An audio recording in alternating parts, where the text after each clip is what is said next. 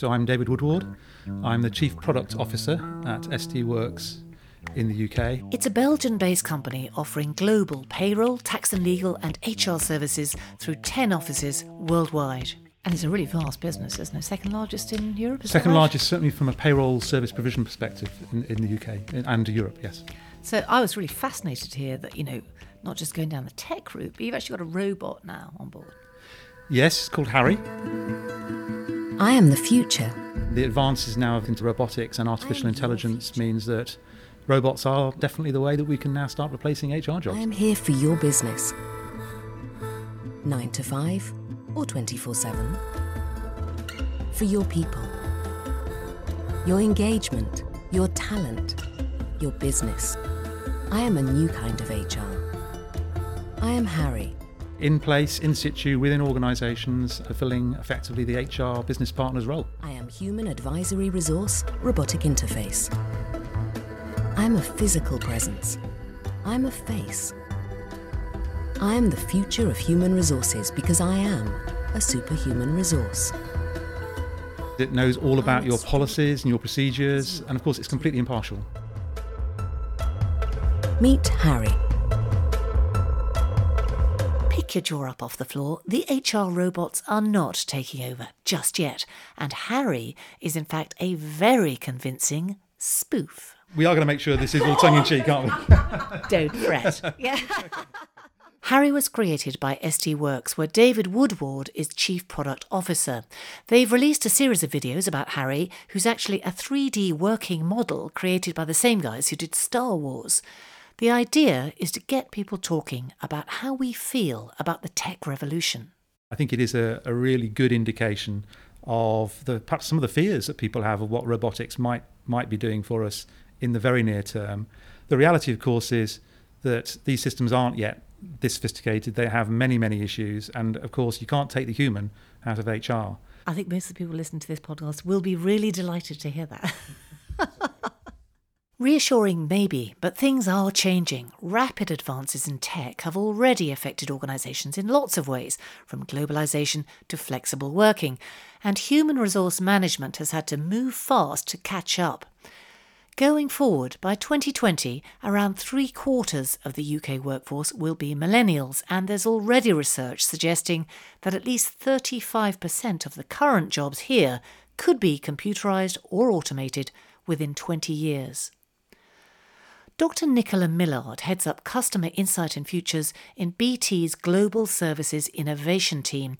She's not a techie, she's a psychologist and a futurologist, and she spends much of her time pondering those tricky questions like what will work really look like in five to ten years' time? Hmm. That's a question I do get asked a lot because I think there's been a lot in the press around robots eating our jobs. And actually, it's more likely that robots are going to eat tasks within our jobs yes. rather than whole job roles. Although I keep saying there is precedent for whole job roles to be eliminated, the typing pool being one of those precedents. Yeah. So, uh, so actually, we're doing a lot more of that ourselves. Um, I think uh, I always say that actually some of some of the stuff to be honest, is stuff I don't really want to do. So the boring stuff, I really hope that a robot will start to do my email for me for its start. So if, if that could manage my email inbox then, rather than me having to manage mm-hmm. my email inbox, I will very happily give that over to a robot. So I keep saying if you if you look at tasks that are typically very process oriented, process bound, you can write it down. Uh, probably that's that's initially going to be the kind of task that's going to get eliminated. To be honest, I I actually find this an interesting trend. Obviously, there's a lot of negativity around. You know, is it is it going to make us less valuable as humans? Are we going to have hmm. mass unemployment? For, for me, though, I'm a psychologist, so uh, and and my background is AI. Um, so my first ever job in BT was AI. Okay. Um, and I know that unless you can codify something, unless you've got data in the background, you're probably not going to have an AI working very efficiently on it. Um, the thing that we're very good at is is making assumptions from you know, patchy information, being innovative, being creative, being empathetic, caring, negotiation, all of those things are incredibly difficult for to machines codify. to do. Uh, mm. Absolutely. Um, so all of those things, I think potentially those are the kind of skills that we're probably going to start to value very much into the future. Um, uh, and hopefully, the, the some put put it as the dull, the dirty, and the dangerous could potentially start to uh, to be automated. David D'Souza is the CIPD's head of engagement, and he thinks long and hard about what tech will mean for work too. Well, uh, obviously, HR is a tremendously dangerous profession to be in, Indiana Jones like at times. But I think what we'll see is that where we can, we will improve administrative flows within organisations. Where you're looking at large volumes of data, so the recruitment process, for instance, you'll see increasing usage of software to make sense of that and to make judgments within that. And when it comes to crunching of large scale data, so that might be talent management within organisations, that might be workforce planning. Again, you'll see more and more software solutions in that space. So the dull bits, yes, I think they will be removed. You know, paper will be uh, removed from offices more and more. Things will be stored digitally, understood digitally, and communicated digitally. So lots of the onerous HR tasks will disappear. But hopefully that means that the strategic bit that we've always insisted we wish we had more time to get round to will be more of a, a realistic possibility for people without other things getting in the way. But not every HR department will be at the forefront of tech change the day to day of the HR function will be, in some cases, fundamentally different because you will have some early adopters. But you know, we still have HR departments struggling to get to uh, kind of grips with Excel, um, and that's been around long enough for us to have had a decent head start at it. So I think just because the technology is available. Just because something is possible doesn't necessarily mean that we'll leap to utilising it to its fullest extent. David Woodward has 60,000 customers at payroll provider SD Worx, which puts him in a great position to spot the direction of travel in the tech and automation landscape. Data. You know, data increasingly is where the value sits. And this is an area that SD Worx are looking at very closely to fully understand how we can support our customers with unlocking the value that, that exists within not just their data, but the aggregated data when you start taking a macro view of understanding those sorts of trends. It's very, very powerful. And that's where I think you're going to see more and more development in terms of just understanding trends and patterns and benchmarking, for example. It's when you've got that amount of data, it brings great value. Right now, thanks to tech, we have unprecedented access to the wide ranging power of big data. And as David says, that's changing the way businesses understand their customers, how they market to new audiences, and how they communicate with current and future employees. And if we look deeply enough, the insights that big data can offer are really profound we're reaching the point where actually we can monitor lots of things about people that we've never been able to. I can monitor your social networks, I can tell who you've been interacting with, I can potentially, in some organisations, tell your pulse. Um, I can tell you how regular your breathing is. I can tell whether you're stressed. I can tell how quickly people in the organisation open your emails. I can look at if you post something on a social network internally, how rapidly that spreads and I can look at your activity outside of the workplace as well. So, how influential you are, for instance, on Twitter. Um, all of those things are measures that historically we won't have had. Um, for HR to find a way of providing a more rounded view of the value of an employee makes a big difference to organisations. So I think there's an opportunity for HR to support people's well-being more effectively, to think about talent in the organisation more effectively, to think about the levels of stress and work-life balance that they have in the organisation, using that information to provide a degree of insight to the business that we've never had the opportunity to have before. Um, part of me is concerned that these are things we could be doing now and that we shouldn't need to wait for the information to do the right thing for people.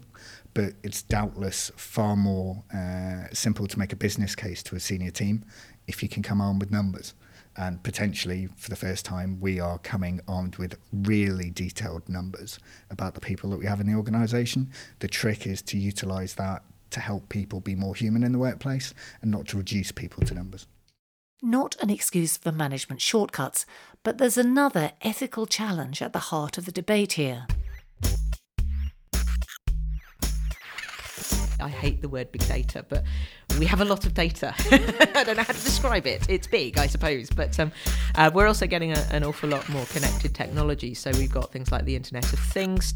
We talk about the notion of clouds of clouds as well. So given a lot of this is going up into the network, how do we connect clouds of things Right. together? Um, and then you've got smart cities and smart buildings. So so there's a lot of data starting potentially to come in in the next five years.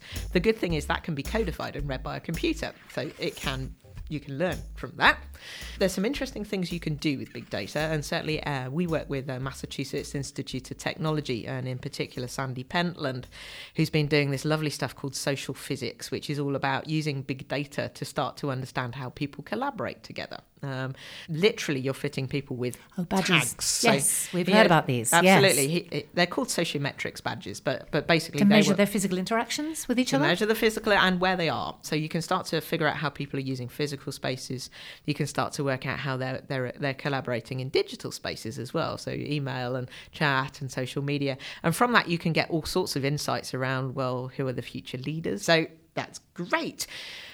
However, and this is the dilemma coming back in five years' time, that data is quite invasive. Um, so, as an employee, am I happy to be monitored in that way?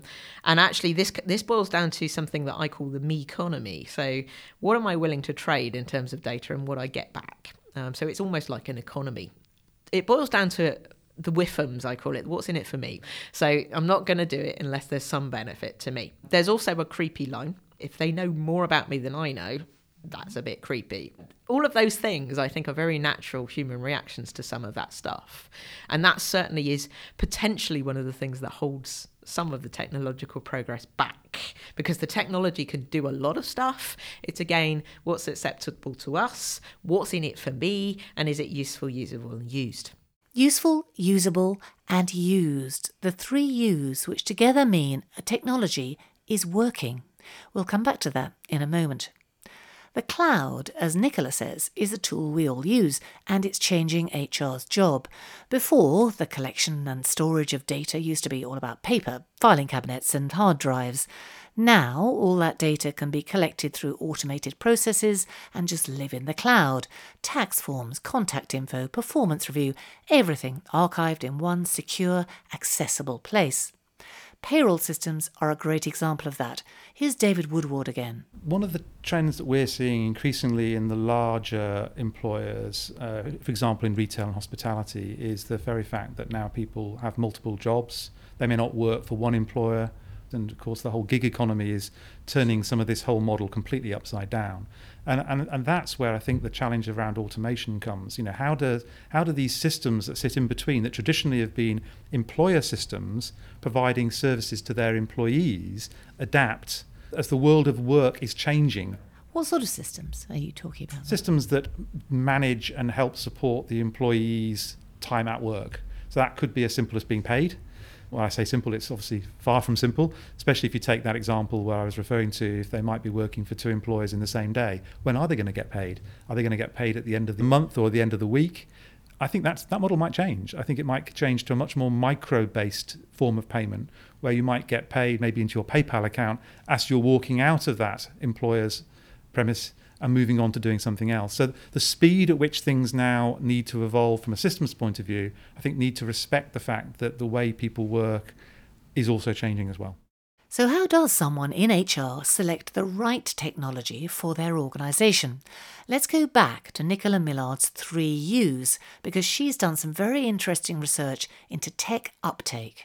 So the first thing is it has to be useful. Um, now, frankly, this is an interesting one because you would never ever ask somebody who invented the technology, "Is your technology useful?" Because frankly, saying it's not useful is like calling their baby ugly. Um, Yeah. So, so that's the first thing. Is that. most technologies are useful, but it's the perception. So certainly in the workplace, it's the perception: Will this technology actually help me to do my job? Right. Um, and that could be a, that is effectively sometimes a sales exercise. So it's around well, what does this technology do for me? Um, possibly hand holding people through, you know, what it could do for me. Obviously, there's things like managers maybe adopting it as well. So people peers adopting it. All of those things contribute to the fact I think it might be useful to me. The second one, which is interesting in the context of the enterprise, is usable.